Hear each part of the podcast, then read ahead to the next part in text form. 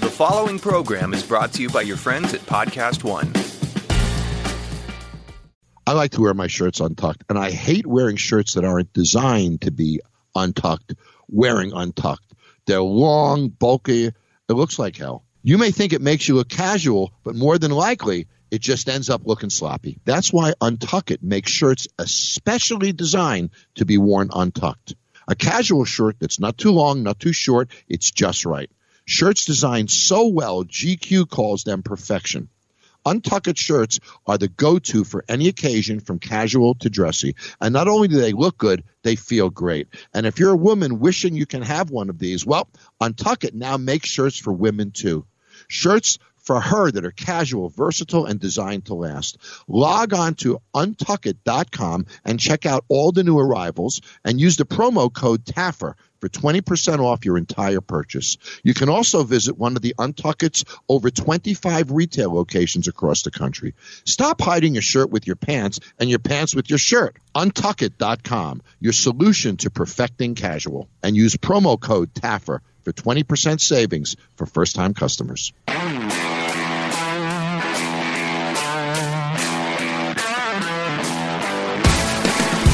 This is No Excuses with John Taffer. I'm John Taffer, best-selling author, bar rescue guru, and soon your new best friend. I've got a lot of shit for us to talk about, so stop making excuses and let's get started because this gets real right now. All the way from the studios at Podcast One, here's John Taffer. Oh, it's Monday morning, October 1st. I hope everybody had a good weekend.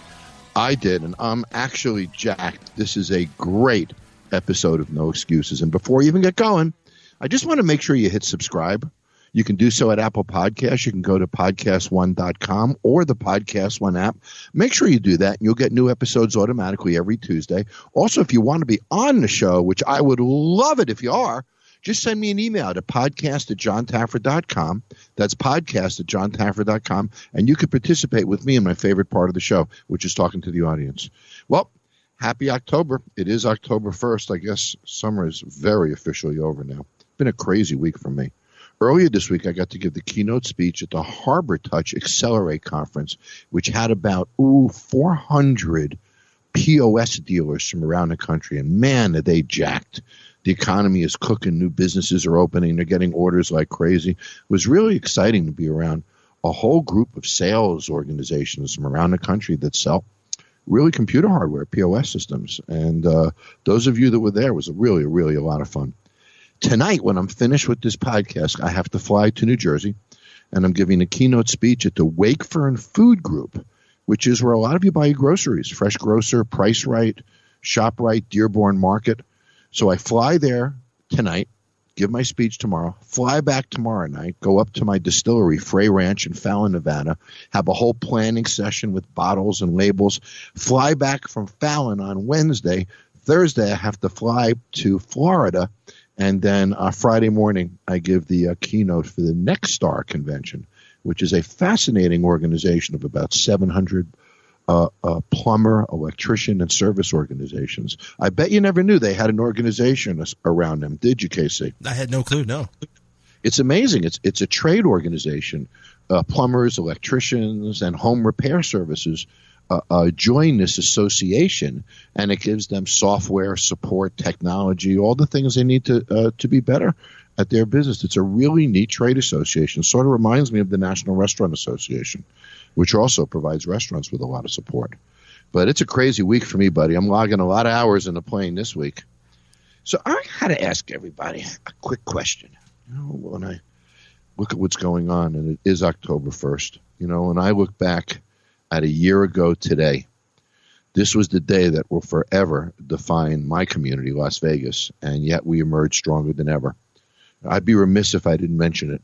A year ago today was the Las Vegas massacre 58 deaths, 413 people were wounded, 456 were injured fleeing the carnage.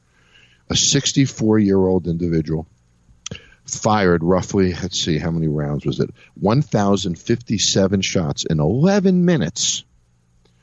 And the massacre was greater than Pulse nightclub in Orlando, where 50 people died and 53 were wounded. 42 weapons were found, buddy, on, on the 32nd floor. Mm-hmm. And 20,000 people were at a Route 91 Harvest Country Music Festival just having a great time. And what was unbelievable, and I went to the hospital, of course, then, as a lot of people did, and what's unbelievable is every one of those people was shot in the back. And when you think about that, they were all shot running away. I love this city.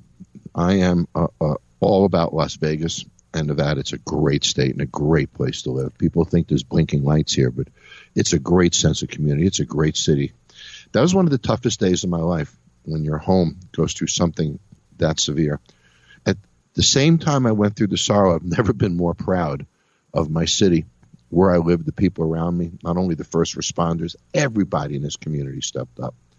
So, Las Vegas strong, and, and uh, uh, Vegas strong now is Vegas stronger. Mm-hmm. Anyway, yeah. I had to highlight that being a year ago today, and I don't love to bring up depressing topics, but this was one freaking nutcase who did this.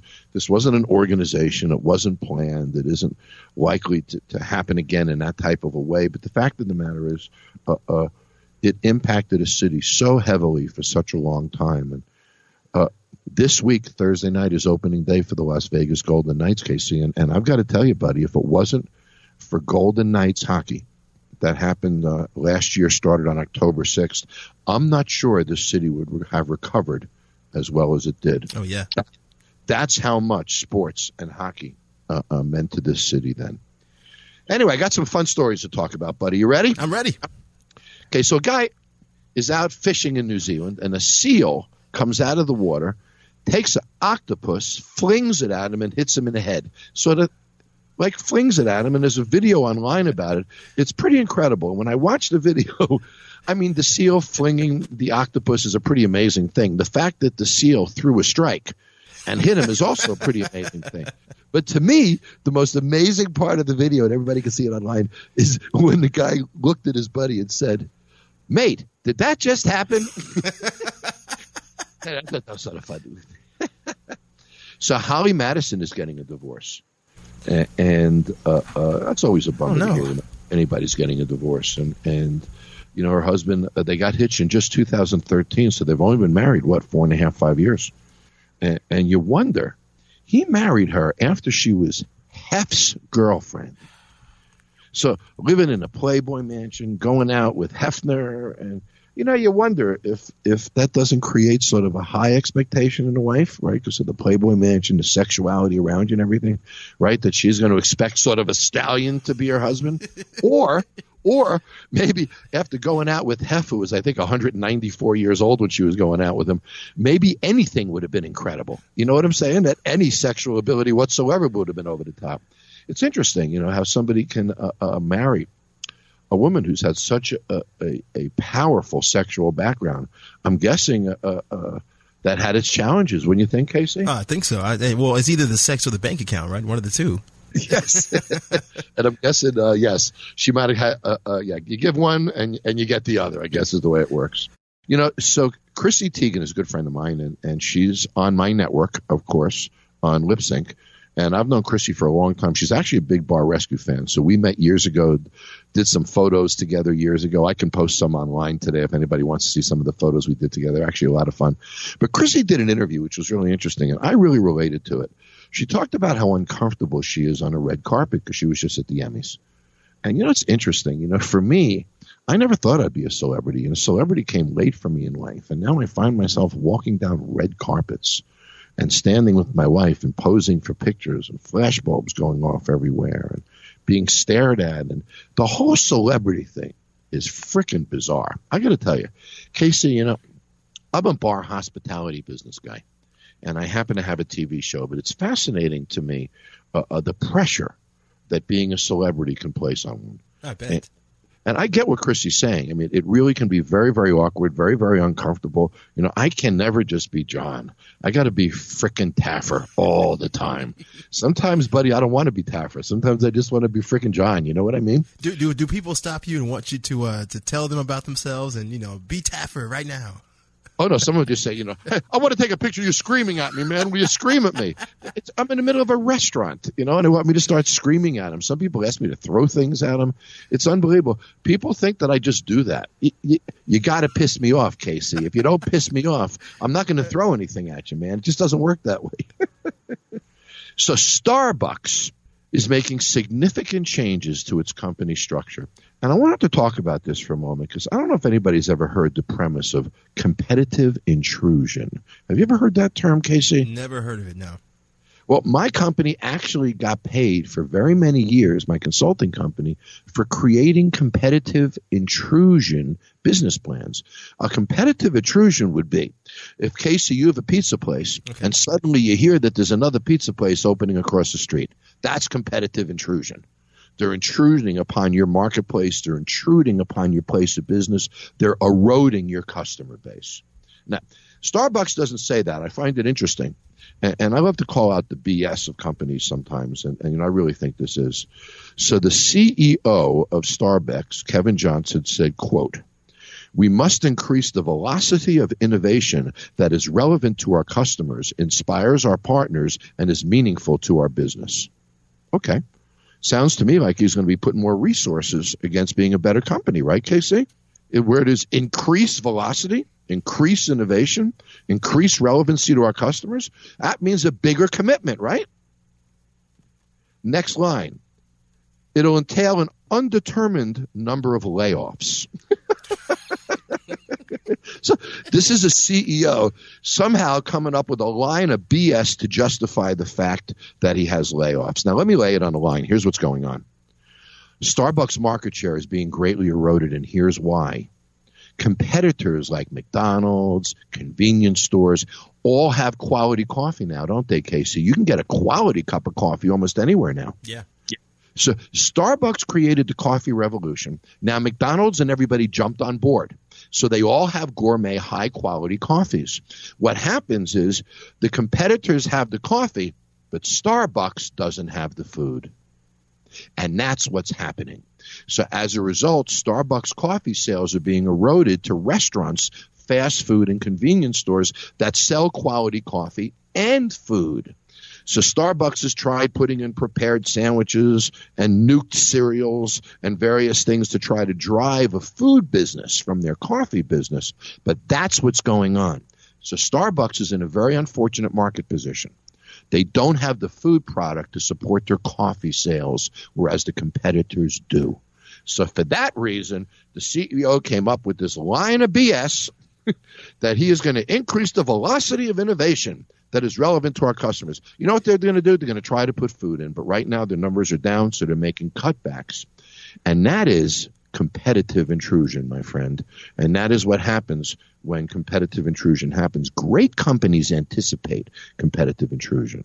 And that's what we used to do for a living. That was one of the studies or market reports that my consulting company did for so many years. Is we would come into a marketplace if there's going to be competitive intrusion, the minute we know when the opening dates are and what the activities of that competitor are, we do things to offset it. So, for example, I might have you do, if a pizza place opened across the street from you, Casey, I might have you do a special Italian festival that month that kicks in two days before they open, is high profile, discounted products, bigger menu. I would blow out our promotions to cut the legs off of their opening. And that is the whole science of competitive intrusion. If you don't anticipate competitive intrusion and react to it before it happens, it's too late. It must be anticipated. And Starbucks is now reacting rather than anticipating. And that's the price. Employees lose their job because management did not anticipate. There we go, buddy. That's the story of competitive hmm. intrusion in Starbucks. Was I too mean or no? no, I, not, I think I need to buy some Starbucks stock, is what I hear. yeah, you know, I often thought Starbucks should change the name of their company from Starbucks to Four Bucks. What do you think? All right, I don't want to get political, but I want to raise an interesting question. Should there be rules in politics? It's a fascinating question. I mean, and I'm not suggesting that, that, you know, with our new Supreme Court crisis going on, I'm not suggesting that anybody is right or wrong, good or bad, should be nominated or should not be nominated. I want to take all that out of the conversation. I'm asking a simple question Should there be rules in politics? Now, Casey, we have business rules, Mhm. norms. I mean, if you and I agree to something today and, and shake hands on it, and it's going to take us a week to draw the papers, you're expecting me to honor my deal, right? Right. We shook hands. So there's certainly business norms that we have, uh, you know, certain patterns of behavior that is normal to us. And if we step out of that behavior, then you don't want to do business with a guy like that, do you? Because he's unpredictable. He's an ass if he steps away from what is reasonable and normal behavior. Even war has rules, Casey, right? Geneva Convention. I mean, there's frickin' walls. We hate each other. We're on a battlefield to kill each other, but there's rules. So war has rules. And then when I think about international relations, when you go see the Queen, there's rules. When you go to the White House, there's rules. There's protocols. There's ways to do things that are accepted. And then I take a look at politics and I think to myself, you know, Casey, if I was starting a new company, buddy, and I was hiring 50 new people and I had to lead that company and try to make it successful, I need to create a consensus of support, don't I? If I ha- don't have a bunch of people around me supporting me, a consensus of support, I can't possibly succeed. Well, politics is the same thing.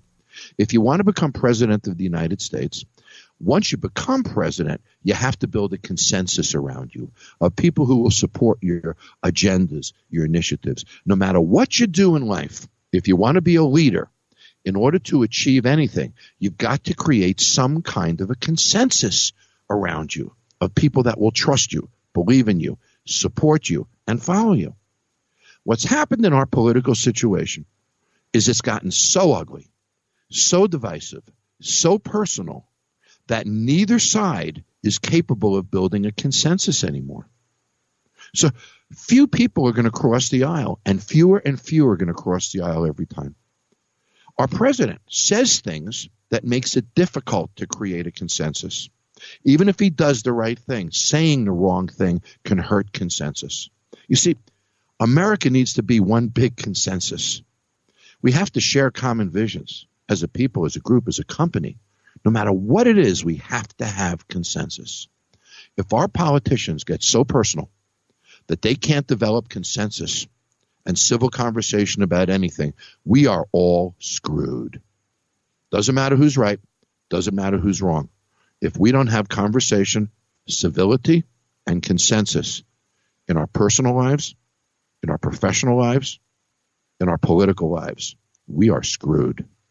And that's what I see happening this week. I see civility and the chance for conversation and consensus disappearing more and more every day. And that's on both sides. That's on all of us. We have to stop this trend somehow. We got to stop screaming. We got to start talking. We got to stop finding what to disagree on and start to find what to agree on. If we don't do this, Casey, we're screwed. Conversation creates solutions. A lack of conversation creates adversity every time. Let's all start talking to each other, unlike they're doing now in Washington. Let's find solutions. Let's find common ground. Without consensus, we all fail. That was what big thing that I saw going on this week that I just wanted to address in a non-political way. Would you agree with that consensus, Casey? I would. I, I, th- I think it uh, it furthers things along for everybody. It does, man. We got to sit down and freaking talk, right? Yeah, yeah, I agree. Just like this. yeah.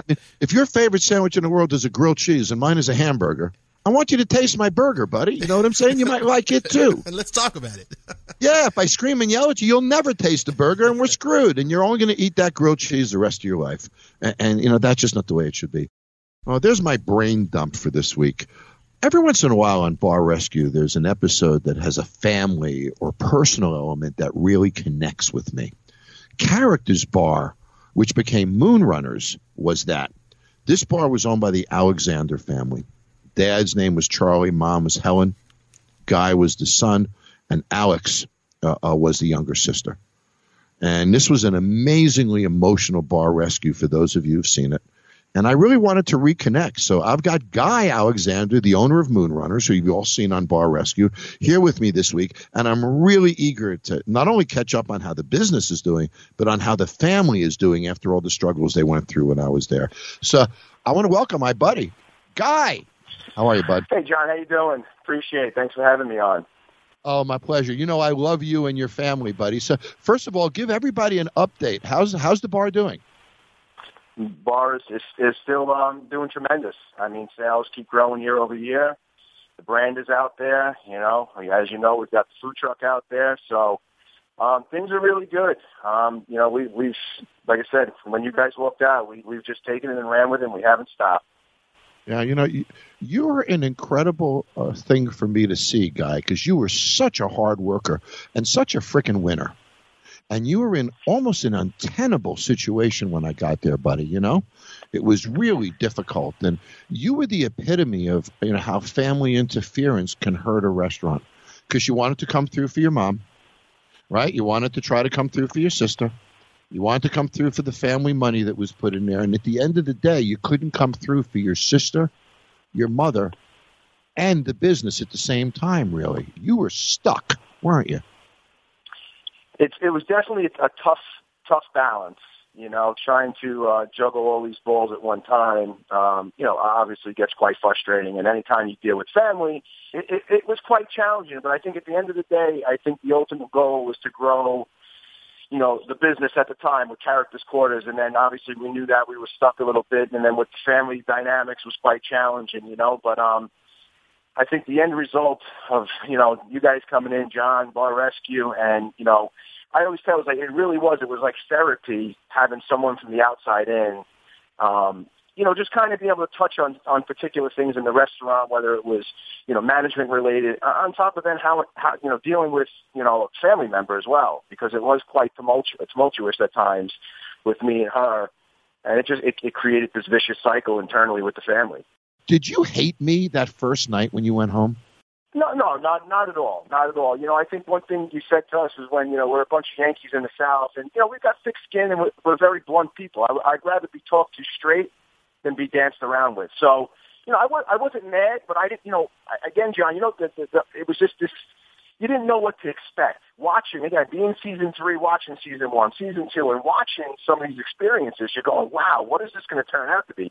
And obviously I was the hothead. That was, you know, that was what was getting portrayed somewhere. And I am, but it's, it's moments. I picked my battles pretty good, you know? So I when I left so. there, I, I did. I first I was, I was like, wow, I didn't really sign up for this. You know, like what is this? What is the rest of the you know the week is going to look like for me? Yeah. But I but I was open minded. I said, you know, the end the end the end result is that you guys are here to help us to fix the problems that are internal. And I, I don't think anybody besides someone like yourself could have fixed that because you were straight with us, upfront with us, didn't cut any corners.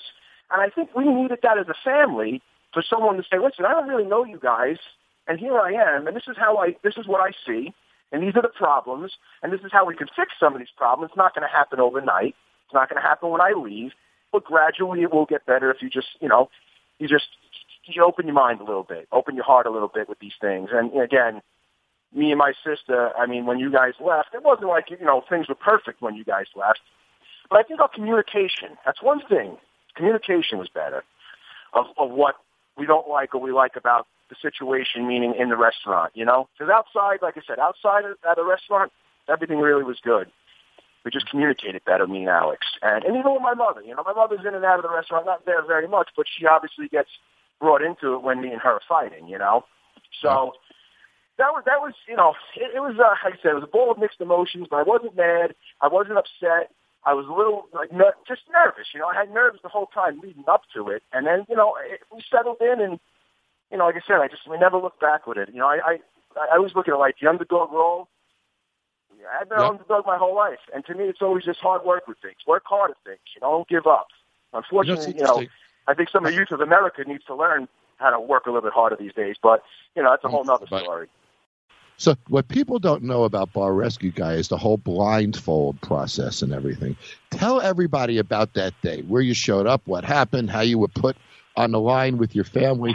Tell everybody that story from the inside. Yeah, yeah, so it's 100% legit in that sense. I mean, we were around the corner. We have a hotel where we had to, you know, stay, and we were putting, you know, you basically we were, we were putting vans with, with blindfolds on and saying, all right, hey, we're going to go, we're going to the you know, characters right now. Okay, great. So, yeah, So now you're driving into the, you, you, you feel like you're being kidnapped almost. Now you're driving to the to the to the restaurant, blindfolded, literally standing. You hear the cars, you know, facing the highway. You hear the cars going by. You, you just, you know, your senses are, are wide open. And then it's it's it's basically okay, guys. You know, like you know, turn around, and it's it's it's you know, it's it's so real at that point. So when you spun around, did you love it instantly? Did it take a second to register?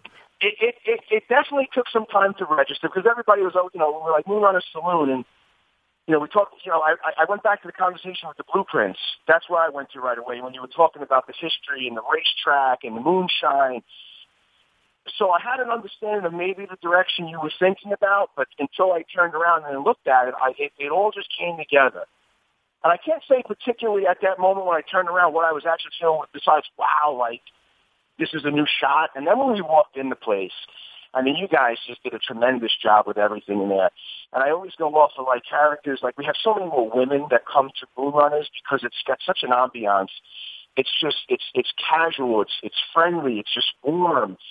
And that, that, that to me, when I walked in, I said, wow, I looked at it, I said, you know, maybe I let my own ego get to me with some stuff. You know, again, with characters, I it worked, didn't work, but like, I was like, and people were like, well, you know, this is very, very sudden. I said, you know, I just think it's going to make some money.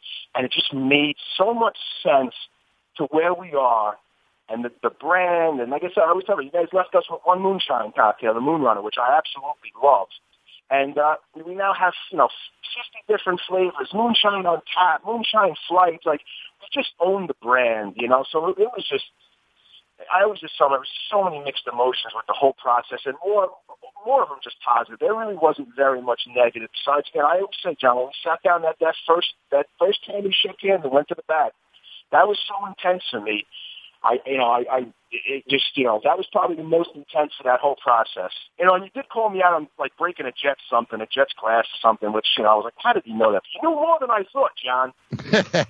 well, I've been doing this for a few years there, buddy. So, you know, it's interesting. When I left, I gave you concept one moonshine drink, a cool still in the corner, right? Nice wood finishes and all of that. Uh-huh. But but you took what I did and you turned it into something really special. You created an unbelievable moonshine program. You expanded the menu concept, seeing what was working, what wasn't. You didn't act like a Yankee. You stayed with your Moonrunners, you know, stayed within the concept envelope, so to speak, that we created. And you turned it into a, a freaking home run, buddy. So you never thought about changing it. You only thought really about growing it, modifying it. What do you think about people who just, you know, take the sign down the next day that we do and just completely change it or go back?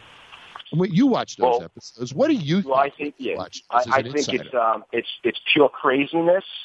I think you said to trust the process when you left, nurture it, grow it, don't give up on it, and you know to watch some of these places um, change the name or change a lot of what what you did, um, and not trust the process.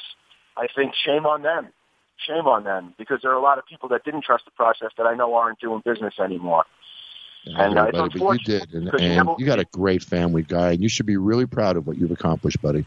You put your I- I ego am, and- aside. You put your ego aside, buddy. You opened up your brain. You, let new experiences and new ideas enter you. You embraced it. You took it a step further. You stepped up for your family. You fixed things with with your sister.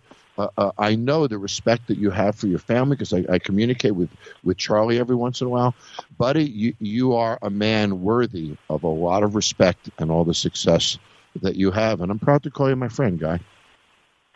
Well, thank you, John. And, you know, it's certainly reciprocal. Uh, I can't thank you enough, uh, you know, for coming into our, our world. And, um, again, just, just being straight from day one, being straight. And I think that was, uh, that was settling for all of us moving, moving forward with, you know, about the film, or, you know, a, a show, a reality show, you know, in regards to, you know, your business not succeeding. That was, you know, again, you did have, we did have to swallow some pride in that sense. But at the end of the day, we're still we're still doing business. We are growing, and uh, you know relationships are good. You know. Great. Are you guys uh, good from the hurricane? No problems? Yes, yes. We said okay. Just a little bit of water. Restaurant did all right. Truck was fine. We were, we were thankfully unscathed overall. You know, all the way around. Family restaurant. Great. Good to hear. Where can everybody find the uh, a restaurant website, Facebook page, that kind of stuff? Give the information if to go to, everybody. if you just go to moonrunnersaloon.com, that's the website. It has all everything to our Facebook, our Instagram, our Twitter account. Uh, again, that's moonrunnersaloon.com. And, uh, you know, you can keep track of what we're doing, you know, each week, each month, each year, and uh, good things are on the rise for sure. Awesome. Buddy, great to talk. Please give give a hug to your mom, dad. Congratulate Alex for me, and we'll talk soon. Will do. Thanks, John. Take care, guy. Man, I hope you're having a good time. I'm having such a blast. I love talking to you. I love doing my podcast. It's still a little new to me, and it's just a blast. I look forward to it every week. But right now, I want to take care of a little business. You know, the right hire can make a huge impact on your business. That's why it's so important to find the right person. But where do you find that individual? You could try posting on job boards, but can you really be sure the right person sees your job? Instead, find a person who will help you grow your business and do that with LinkedIn. As the world's largest professional network, people go to LinkedIn every day to grow professionally and discover new job opportunities. And 70% of the U.S. workforce is already there. LinkedIn Jobs matches people to your role based on more of who they really are, with their skills, their interests, even how open they are to new opportunities. So, using LinkedIn, your job will be seen by the right people and more of the right people. So hurry to linkedin.com slash Taffer and get $50 off your first job post. That's linkedin.com slash Taffer to get $50 off your first job post. linkedin.com slash Taffer. Terms and conditions apply. Anyway, I am really excited about my guest this week. You know that. I met Bisha about a year ago. He came on board as a new showrunner for Bar Rescue after I had shot about 149 episodes. And I got to tell you, if you think I'm a pain in the ass to make a podcast with, Casey, I am one pain in the ass on a television set. Everything must be real. Nothing can be scripted. Every person must be real. Nothing can be set up. Producers can't have relationships with any of the employees.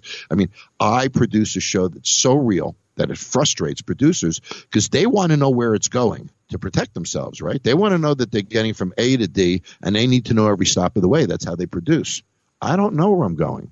It's all real. So it's very, very frustrating. My showrunner, Bisha Golub, really went through some very frustrating times, and I thought you'd enjoy hearing his view of what it was like walking into Bar Rescue in season five. So this will be a fascinating backstage look at really uh, uh, the frustrations of producing a show like Bar Rescue. I'm really excited to have Bisha here today, and I've told him no holding back. I want to hear everything that he has to say, good and bad. And we'll talk to Bisha as soon as I get back. Don't shut down this podcast yet. No Excuses with John Taffer continues next. Want to talk to John? Email him now at podcast at johntaffer.com. If you're looking to buy a car, you're probably familiar with terms like MSRP. You might even know what it stands for, but what does it actually mean? The same goes for invoice, list price, and dealer price. It's enough to confuse anybody. All you're really looking for is a price that actually means something. Introducing True Price from TrueCar. Now you can know exactly what you'll pay for the car you want, including fees and accessories, before you even get to the dealership. TrueCar dealers will show you the true price on cars like the one you want, all from the comfort of home. And how do you know if your true price is a great price? Because TrueCar shows you what other people paid for the same car you want. And your certified dealers know this, so they set their true price competitively so they can win your business. So when you're ready to buy a new car or a used car, visit TrueCar to enjoy a more confident car buying experience. Support for No Excuses comes from our friends at Rocket Mortgage by Quicken Loans, America's premier home purchase lender. Let's talk about buying a home. It can be one of the most important purchases you'll ever make. But today's fluctuating interest rates can leave you with unexpected higher payments, which can turn a great experience into an anxious one. That's why Quicken Loans created their exclusive power buying process, which is really cool. Here's how it works. They check your income, assets, and credits to give you a verified approval. This gives you the strength of a cash buyer, making your offer far more attractive to sellers. Once verified, you qualify for their exclusive Rate Shield approval. They'll lock your interest rate for up to 90 days while you shop for your new home. Then once you've found the one, if rates have gone up, your rate stays the same. But if rates have gone down, you get to keep that new lower rate. It's the kind of thinking you'd expect from America's largest mortgage lender. To get started, go to rocketmortgage.com slash Taffer. That's rocketmortgage.com slash Taffer. Rate Shield approval only valid on certain 30 year purchase transactions. Additional conditions or exclusions may apply based on Quicken Loans data in comparison to public data records. Equal housing lender, licensed in all 50 states, NMLSconsumeraccess.org number 3030. Taffer's back. This is No Excuses with John Taffer. So I want to tell you all a, interesting story, and then I'm going to bring the guy out who can tell it from his perspective. I had shot, I guess, 130, 140 episodes of Bar Rescue. I've had three or four different showrunners and people that I've worked with in the show. And over the years, as Bar Rescue has evolved, it, it's it's uh, uh, and it always has been actually a very completely real show. And reality TV isn't always so real. It's set up and situations are set up. And the way television works is the television network wants to know exactly what's happening before they invest money in it. They want to know that you know this wall is going to turn from yellow to blue and blah blah blah. And the problem is when you know what's going to happen beforehand, it's not real and it doesn't work for Bar Rescue. So Bar Rescue is the only show that is shot in real time that nobody knows what the hell is going to happen in the next minute. Well, last season we brought in a brand new showrunner by who's who's become a very good friend of mine. Uh, uh, uh, his name is Bisha Golam, and Bisha came into this very unique show, Bar Rescue, and took over showrunner and worked with me last year. And we did how many episodes, Bish? Uh, 20, 20, 20 episodes. 20 episodes. Now, we've never had a completely casual conversation because we've always been so busy making TV together. I'd love for you to, to, to uh, first of all, share with the audience a little bit about your background. Bisha has a great television production background and came to Bar Rescue with a huge amount of experience. Tell everybody a little bit about your, your TV background before we talk about your Bar Rescue experience. Sure, sure. Yeah, I, uh, you know, I uh, studied school at University of Arizona. I uh, went to radio and TV, and I moved out to LA. And uh, it was tough going at first, but uh, you know, back then reality TV wasn't around. So I started working in um, in uh, just a History Channel and Discovery back then was just starting out in the late 90s. Uh, so I was doing a lot of uh, you know research and shows that were more you know of history background. And then uh, once TV uh, reality TV came around like 2002, everybody was jumping on the bandwagon, and I did too. Also, it was a new place to go and new shows, a new you know world out there that no one knew what to do with. So I started, you know, back then I started doing The Mole was one of my first shows, which was an ABC show. And then uh, I moved on to uh, like The Amazing Race. I did some shows like called Amazing Race, which obviously is a you know great show. It's been around for a long time. Yep. Uh, I, yeah, uh, I did Dancing with the Stars when it first came out. Uh, you know, those were some of my early years. Last Comic Standing uh, was one of my big ones. Uh, I did America's uh, Next Top Model the first season. It was, uh, you know, that was again an experience that uh, I've never done before, and uh, you know, just you know, be at the forefront of it was uh, pretty amazing. Um, then moving on, you know, started uh, another big show I did was the Finding Bigfoot, which was did really well.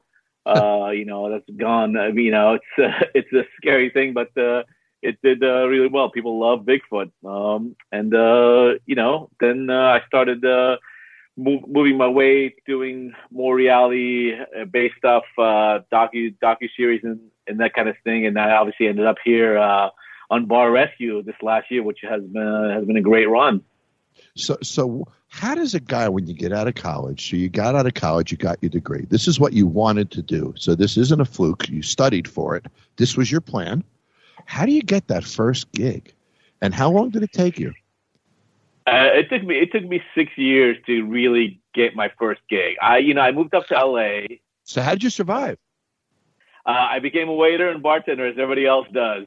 you know, uh, you know I, I had hopes of becoming a writer director as everybody does because you don't know when you're in school you think everybody can write and everybody can direct.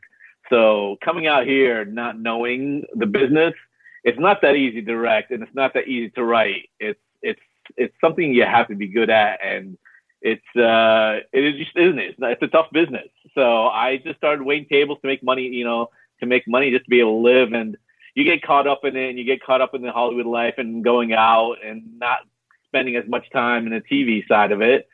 And uh, finally, one of my friends who needed a PA, you know, that's where everybody starts out, being a production assistant. Yep. Uh, asked if I wanted to help him with a show called uh, Sightings, which was a Henry Winkler production that he did about uh, aliens and you know the outer outside the you know the world of what we have. And I'm like, sure, I'll do it, you know. And that was it. I was getting paid very, very, very little, but uh, I finally broke in. That's how I broke in. Okay, so I'm going to tell the story from my perspective, then I'm going to ask you to tell yours.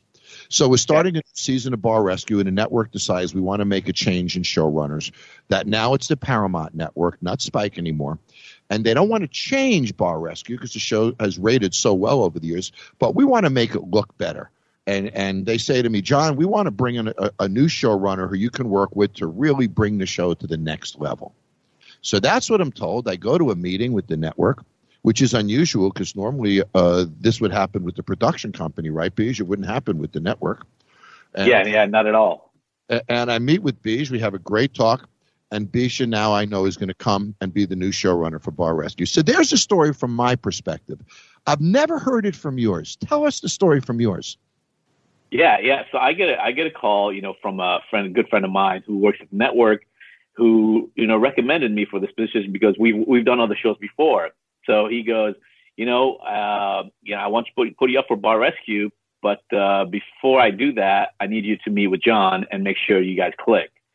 And he's like, you know, John's good at his job. He's he's he's bar rescue. So if you don't pass him, you know, you don't get the show. I'm like, I totally understand. He's like, we have to fly out to meet him. And then I started getting worried because I've never ever, you know, this is the first time I've ever flown out to meet the, you know, the show exec producer and the host of the show uh, he's like, you know, he sat me down. He's like, you know, this is, you know, just be be yourself and tell him who you are, and if it works, it works. If it doesn't, doesn't. So I, you know, I was uh, stressing all the way there. Rescue? Had you seen a lot of bar rescue before then? You know, I I watched bar rescues. Uh, I did watch a lot of them because I came up. I was obviously bartending, and I love the show. Obviously on that side of it. But again, I didn't know how the show worked, and I didn't know there was a lot of things that uh, obviously now that I know how things get done, you know, it was definitely a unique experience after the fact. But watching it, I was like, you know, I'd be like very impressed with what you guys can pull off and what you can do. So I was, uh, I was definitely excited to come, but uh, definitely had my worries. So what, what were the worries? That's interesting. I mean, so what kind of things do you worry about when you're coming on to a new show like that? And I get it. You know, you I'm know, a bit of a stronger personality than a lot of shows have. I get that. So, so what kind of things did you worry about? Yeah, you know, you know, the, the, things that you worry about is like you just want to be able to work with that person. There's definitely been difficult people that I've been on this side. You know, when working with talent, sometimes they can be overbearing and not, you know, be open to ideas, not be able to talk.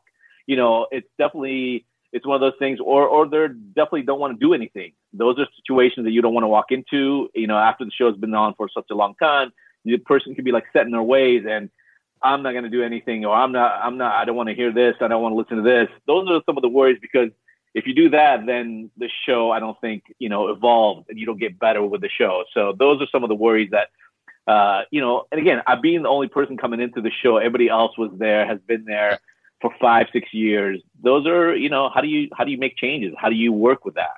And you're the new guy in the block, and everybody's attitude is, "We know how to do this. You don't. Leave us alone." Right? Exactly. Exactly. Okay, so you show up on set. You've met me. We've only spent a couple hours together. We have a few phone calls together as we plan out the season. And there's a lot of people know that watch uh, the show. I've never been to these bars before. I've never met these people before. I believe you've seen some of them before, right? Because you did some scouting before before the show. So yeah, yes. We show up for the first episode uh, and, and, buddy, you can say anything in front of me. You know that. You can say I was an yeah, yeah, oh yeah, oh yeah. so, so share everybody what what that first episode, what that first experience was like for you, because I'm guessing it's a heck of a story. Yeah, yeah. You know, we it was I think it was Memphis uh, the first episode, and it was I think it was called Game Time, the show, the uh, the bar, uh, and you know, John, you showed up on set, and you came into the bar. Everybody, everybody, you know, everybody knows how things get, you know, work. And, uh, you know, everybody goes, okay, John shows up on set and he looks at the bar. He's never seen the bar. And he tells us, you know, exactly what his vision is. And I'm like, are you sure? Or do we need to give him ideas and stuff like that? He's like, nope, nope. Everybody's like, no, just let him. He's, he, he just needs to see it. And that's how it works. So I'm sitting there, obviously the first day before we start shooting anything. And you, you come to the bar and It just you rambled in the sense of for an hour of exactly what you want and where where everything goes and what should happen, and then you go, Bisha, let's talk. I want to hear you know what the what these guys are, uh, you know, what this family is about or what this bar, these people are about. And I'm like, okay. Uh, it was, you know, just overwhelming the the inf- amount of information that came out of you to the, you know, to the crew, to from the producers, to the art department, to the designer of exactly how you wanted it and why why things work that way and why you wanted to be that way. That was the, that was the first thing that kind of I'm like, okay, uh, do you want any kind of my in, in the sense of my input from the vision? I'm like, he's like, nope, this is this how we this is my, what I see. So I'm like, great, that's awesome. Uh, and then obviously we went into the trailer, and uh, I filled you in just you know maybe five ten minutes worth of information what I what I knew about the family, what I knew about what's going on in the bar, and what were things some of the things that were wrong that I thought was wrong. And uh, you know, then you took it away and gave me your feedback of what you think these people uh, are looking for, what they need, and how how you can fix it. And uh, you know, just and then you said, Let, let's get going. and we just did it. How was it? Normally, when you sit in the master control, I mean, everybody should picture this. You know, Bija's sitting in this big trailer that travels with us. There's all these big video monitors in front of him. There's audio people to his left. There, there's uh, uh, the director is to his left, telling the cameras to go left, right, wide, get two people, get one people. The story producers are to his left. Beige is sitting in the middle, and, and he's running the show and watching it in real time. The most producers know where the show is going, right, Beige? I mean, almost every show you've done, you've known where you're going, right? You might uh, not the words yeah, they're going to say, but what do you normally know before bar rescue when you'd go into a situation like that? Look, and this this is I left off this you know when talking to you earlier was when we were in the trailer. You know, you're like, all right, Bish, I have all the information. I'm ready to go. And I'm like, you sure you don't want any more? And you're like, nope, I know, I know what I need to know. And on most shows I worked on, you know, talking to talent and talking to the people that actually out there, they want to know exactly where they're going to be standing, where they're going to walk into, what they're going to say in the sense of almost scripted. Uh, and I don't, I don't mean to take that away from any reality show, but a lot of it is set up ahead of time. And that was kind of, again, not, you know, being there the first day, none of that was set up in the sense of like, I didn't have, I didn't know where we were going to go. I know what the story of the family was, but other than that, I didn't know what else to tell, you know, because that's how it works. And, uh, you know, leaving that trailer going, that's all he needs to know was definitely a worry. Then, uh, you know, went to control room and obviously John, uh, you know, sat in the car. We watched the people and then John went in. And from that point on, I was uh, pretty amazed at the sense of what happens when you walk in and how it goes without me telling you what to say, what to do uh, it left left a lot of uh, worry in me in the sense of going, should I be telling him? I, I don't I don't think I should be telling him anything because it's, it's turning out to be really good, and I end up being really really good the first episode in the sense of like, Bish, I'm going in, and you went in straight at the dad because he was at fault, and you saw that right away, and uh, you know fireworks went from there. You know, being in that control room again, uh, from other shows, you're dictating what's happening. You're telling the director, all right, we need this to happen next. We need this to happen next. Where on this show, it was John's going here, follow him, go go. We need a we need a shot of him, you know, talking to him right away. We need another shot of it. But other than that, that was all that was kind of being directed, the cameras. But you know, no one else was being directed in the sense of, like I said, other shows, you're telling people where to stand, where to go, what to say this just didn't happen. And I was, okay, okay, I think it's working. It looks like it's definitely working. And it was, uh, like I said, it was amazing that first episode. It really was. I mean, the network was there. You know, they were watching. They're like, this is great. This is this is going to be the best show of the season so far. And it was only the first season, first episode. So that was uh, definitely uh, interesting. What is your? Uh, do you have uh, any moments that hit you that are like the most important, or or the, the most memorable? Is there like a worse moment than bar rescue, a best moment than bar rescue? Now we butt heads a few times, but never. Hundred percent. Okay. Sorry. What were, t- what were the toughest or best moments? Anything you could share with the audience from an insider view? You know, there was there was one moment. You know, I think um, there was a father and son. It was, I believe, in Memphis. It was a cigar bar. Yes. And the the son, you know, it was, uh, you know, you had to sit down with them and uh, I think the son had wrote, wrote a letter for his father, which we, we weren't expecting. And you know, again, was, you know, we were sitting there, and you're talking to these guys, and the son pulls out a letter, and it was such an emotional letter, and that I, you know, I started tearing up, and I saw you, you know, in the camera, I saw you tearing up a little bit. In the sense not tearing up, but you could feel that definitely there was emotion because the son was telling his father that he's never had a chance to talk to him and he's never had this moment. This is the moment that you brought them together and it was like it was definitely emotional and you know one of those things where I I like I said I didn't expect it, uh, but it was a beautiful moment. I, I appreciate that and I think they appreciated what you you did for them, bringing them together in a way where you didn't make him do it, but he did it on his own and he wanted to share, a mo- you know, tell his dad how much he loved him and that's you know, you don't think that's going to come out of a bar rescue, but it came out of bar rescue, which is was great. We have this ability to connect with them deeper than I bet you ever you ever expected.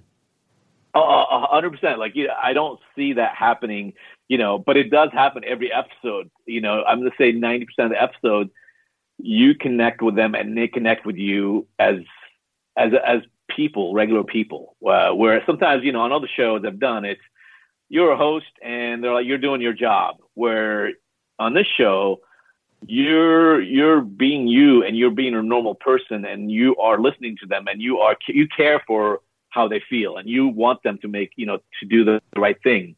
Uh, whereas, like I said, some other shows where you go in and this is what you have to say, so they say it just to say it, and the people can tell that they're not saying the real thing. They're just saying someone else wrote a line for them. You know, tell them that you, you know, you you should, uh, you know, hug your father now.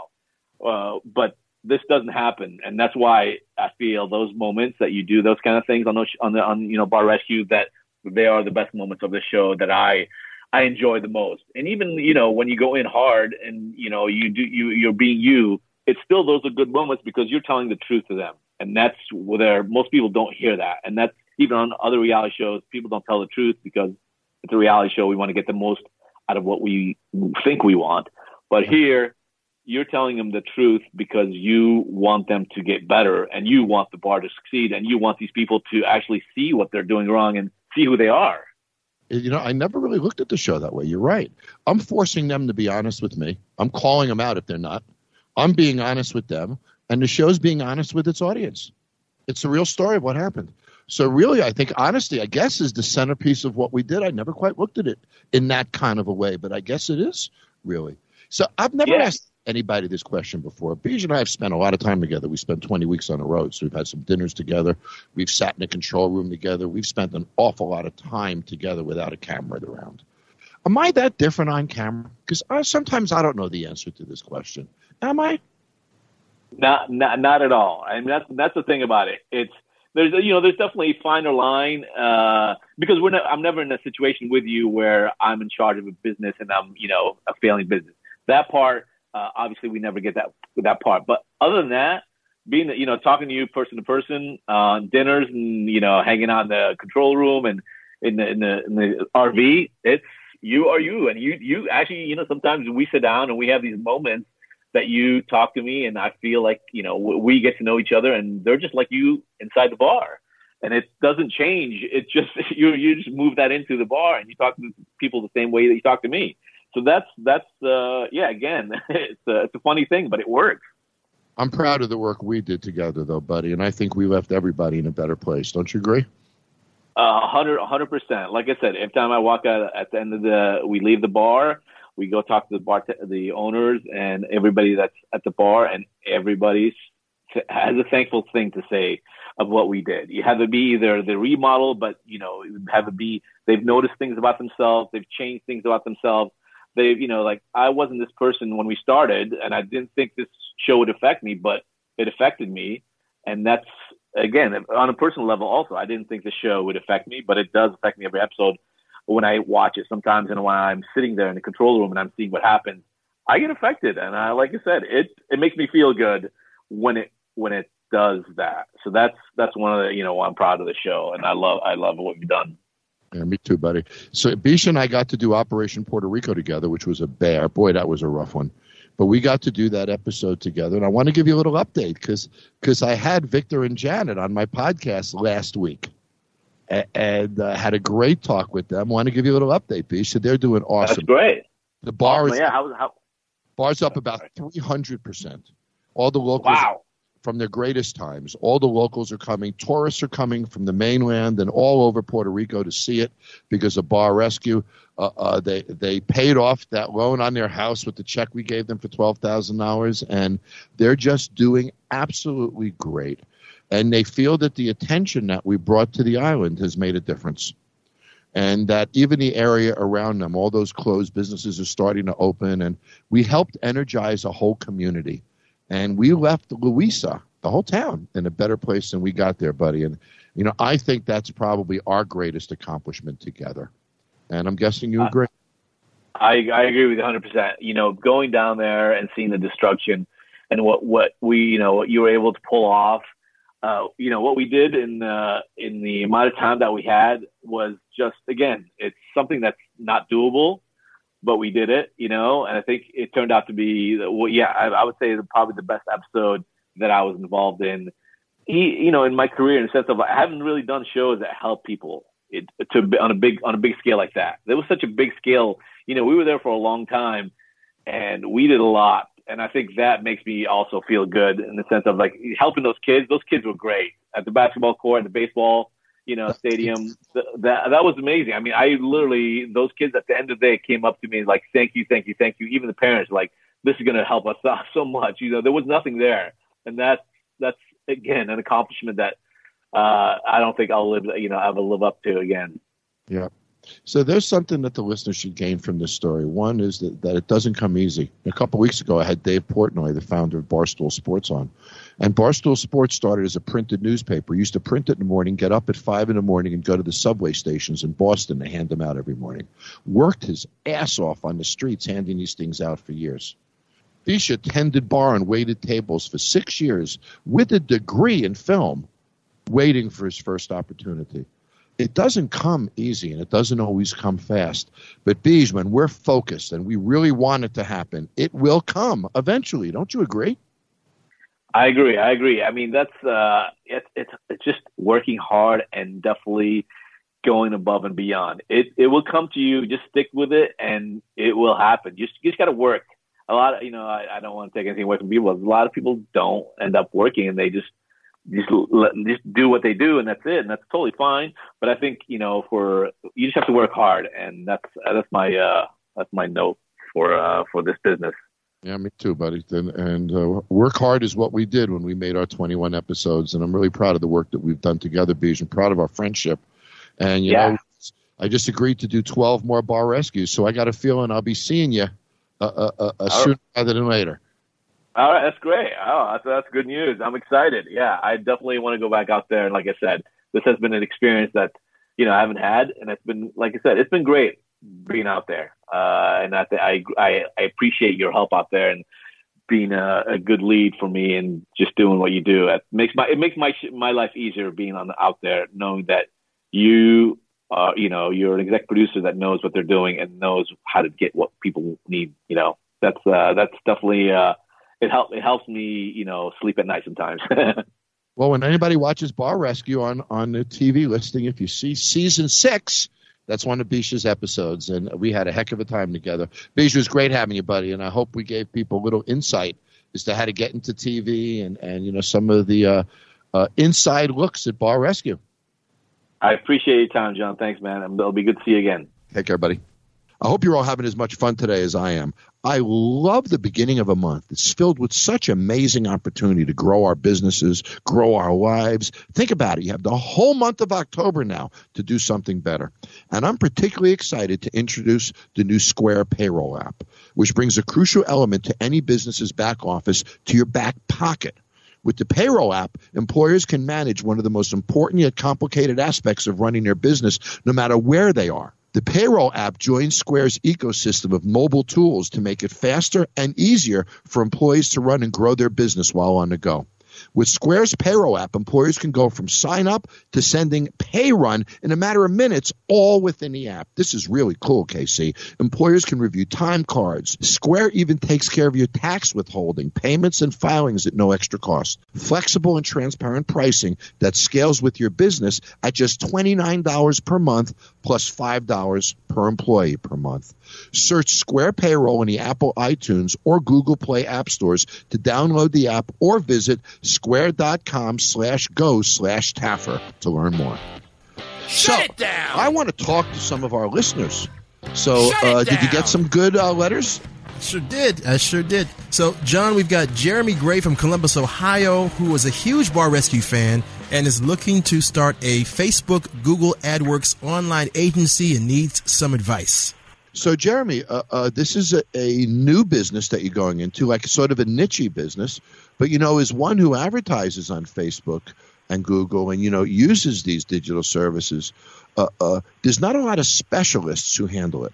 So social media agencies sometimes handle it, ad agencies sort of handle it, but you know, I don't stumble upon a, a lot of expert firms that really can say to me, we are experts in Facebook advertising and Google advertising. So I'm very curious. I think you've got an interesting business model that can be successful. Tell me what you want to do. Yeah, I'm just, I'm really looking to start. I mean, basically an online business like that, where I'm trying to get out of the old nine to five job and have a little more freedom, I guess. And so that was one of the things that that I've stumbled upon, and I thought it would be uh, pretty interesting and seems like it would be there's a good opportunity there. So I just wasn't sure exactly what kind of steps I should take to to move towards that.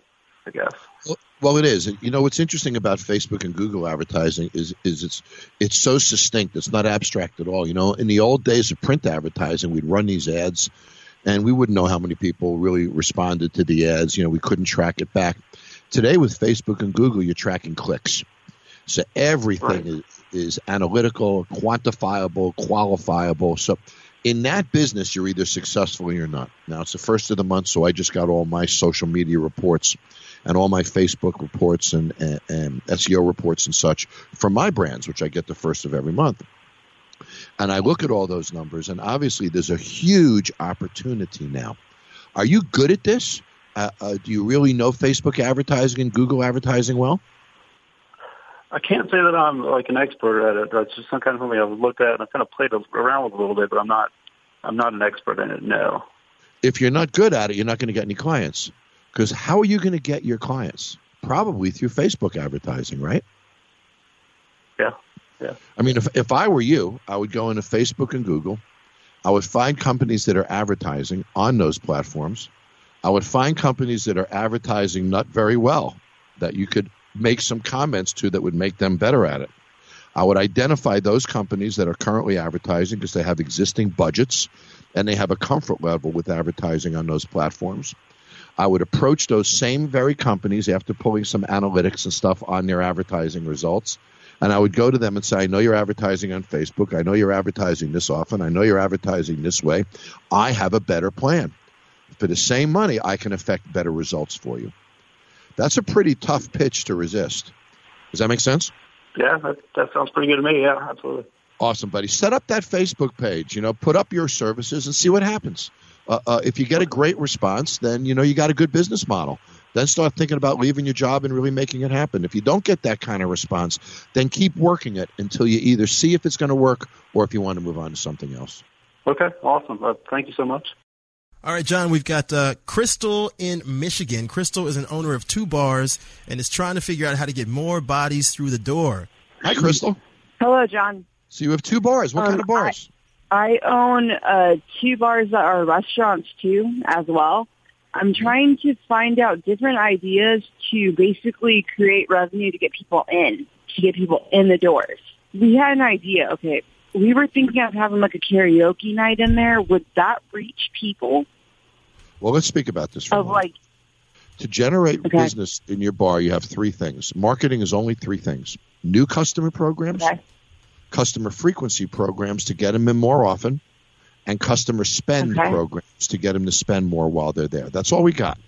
Next, revenue is a result of two things: how many people are in a room and how much they spend as an average each.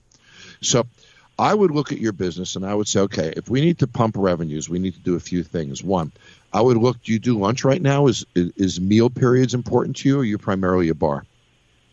Yeah, we are doing. Um, we do lunch. We do breakfast, like sort of like a brunch type thing, Uh-huh. and then we have a patio setting where we have it open to the people, and we have live music outside. Great. Do you have a do you have a state lottery in, in Michigan? An instant lottery? Yes, we do. Okay, let me give you a quick idea. Express Lotto Lunch. Create an express menu with five or six menus items on them. Each menu item comes with a salad, an entree, and a tiny little dessert, which is a little apple cobbler, a peach cobbler, a tiny little five bite in a ramekin cup type of a pie, and an instant win lottery ticket. Lunch is guaranteed served in 15 minutes. When it's served at your table, you get your little dessert, you get your sandwich, you get your salad, and you get an instant lottery ticket on your plate. Cost the Okay. instant lottery win ticket, which will be a dollar, right into the food menu, so you can do it all the time. People order express right. lunch, they get their lottery ticket, they scratch their ticket, and it's a lot of fun. What will happen is somebody will win six dollars, twenty dollars, thirty dollars, uh, uh, uh, and it'll turn into a whole scene. People come tables four, six, eight, ten. They'll all get their lottery tickets. They'll all scratch them. If somebody wins, they all get excited. When I do Express Lotto lunch, my revenue where I do it, and I've done it all over the country, will go up. You ready? About three thousand percent. Okay. So that's one thing I would do for lunch. Let's talk happy hour Okay. programs. Challenging today because we can't discount liquors like we used to. That creates some problems, so we have to do it through food. So what we'll typically do in happy hour programs is we'll discount food, but we'll butler hors d'oeuvres during happy hour. So throughout happy Uh-huh. hour, every once in a while, a server comes out of the kitchen with one of our burgers cut into eight pieces, and everybody gets to taste it. One of our another menu items cut into eight pieces, and everybody gets to taste it. So we'll do tastings during happy hour to build happy hour traffic. We'll also put in beer towers, right? The tall beer towers to put at tables, and we'll have tower hours during happy hour, which would do huge money for us. Late night, you know, there's there's a bunch of different types of promotions for late night. There's contests, there's entertainment, uh, uh, uh, uh, there, there's music, there's all sorts of content uh, uh, uh, formats for promotions. I would look at an operation that, that split it up. For example, karaoke is fine if that works for your age group. I would look at a ladies' night. I would look at a men's night, for example. And I always love Okay. telling people this story because I was on the board of NFL Enterprises and I created NFL Sunday Ticket. Everybody in my cities, when I would own my 17 bars, would do Monday night football, and if they were in Chicago, they would promote Chicago Monday night football all day long. You'd you'd be promoting the Detroit team, and So- so everybody then was fighting like- this. Everybody would be fighting for the same uh, football crowd on Monday, and I did. I hate football Mondays, and I did. A, I hate football Mondays, ladies happy hour or ladies night. So while mm-hmm. everybody else is playing the same damn football game all around the city, I ran a ladies' night called I Hate Football Mondays. I had 200 Really? women in my bar, and I still put the game on TV. Wow. So whatever somebody's doing, go in the opposite direction. If everybody's doing Monday night football, do I hate Monday night football? Yeah. And pack your bar with 200 women, still put the game on, but turn the sound down and play music. If you're a guy and you want to watch the Lions football game, you want to watch it with this 200 women or 200 men. So that's a simple Yeah. football one. Here's another one, and then I got to run. Uh, uh, uh, you know, for, for ladies' night, we do very well with diamonds. And this is a promotion I've done for years called Diamonds Are a Girl's Best Friend. We'll go to a jewelry store. We'll buy a couple of 100 Mm-hmm. half carat cubic zirconiums. They're about a dollar each, princess cut. I'll then get Okay. two real princess cut diamonds, mix them in the bowl with the fake diamonds. Every Thursday night or Wednesday night during ladies' night, every woman gets to pick a stone out of the bowl and take it home. Smash it with a hammer, Yeah. doesn't break, scratch glass, it scratch glass. They bring it to the jewelry store and they get a discount for anything in the store. We call it diamonds or a girl's best friend. Here's my suggestion to you Okay. uh, uh, I'd suggest that you go to the nightclubandbar.com website. There's about 100 promotions on that website. I suggest you type in bar promotions. You might even want to go to my website. I sell a book with 50 bar promotions in it. But just saying, Okay. I'm going to do karaoke because there's younger people in my audience, that's not good enough. You need to target sports No. or not sports, men or women, older or younger, food or beverage. You really need to think it through farther than that. Do the research. If everybody else is targeting men on Wednesday night, you target ladies. If everybody else is doing sports on Monday, you do something else. Find the niche for yourself. Don't go head to head with them. Find a spot where you can fit and then build promotions around those spots. Don't start with the promotion, start with the research and back into the promotion. Go to those websites. There's a lot of promotions out there, and, and uh, uh, you know, right. with your attitude, I'm sure you'll find some that'll work for you. All right. Thank you, Jon. Nice to talk to you, Crystal. Bye bye. Well, it's October 1st. It's the beginning of a new month. Let's turn it into something. You know, the beginning of a new month is really exciting. Think of what you could accomplish by the end of this month if you wanted to. This could be the greatest October of your life. So, we talked about a lot of things here. There was a lot of inspiration in this week's show. So, try to find those things that inspire you, and let's make this a really killer month. October is a great time of the year. Not too hot, not too cold, right in the middle, and we got Halloween around the corner. So, I'll talk to you next week. Between now and then, make it happen. Shut it down. Shut it down! Thanks for listening to No Excuses with Jon Taffer on Podcast One. Download new episodes every Tuesday here on PodcastOne.com, the Podcast One app, and at Apple Podcasts. Make sure to rate and review.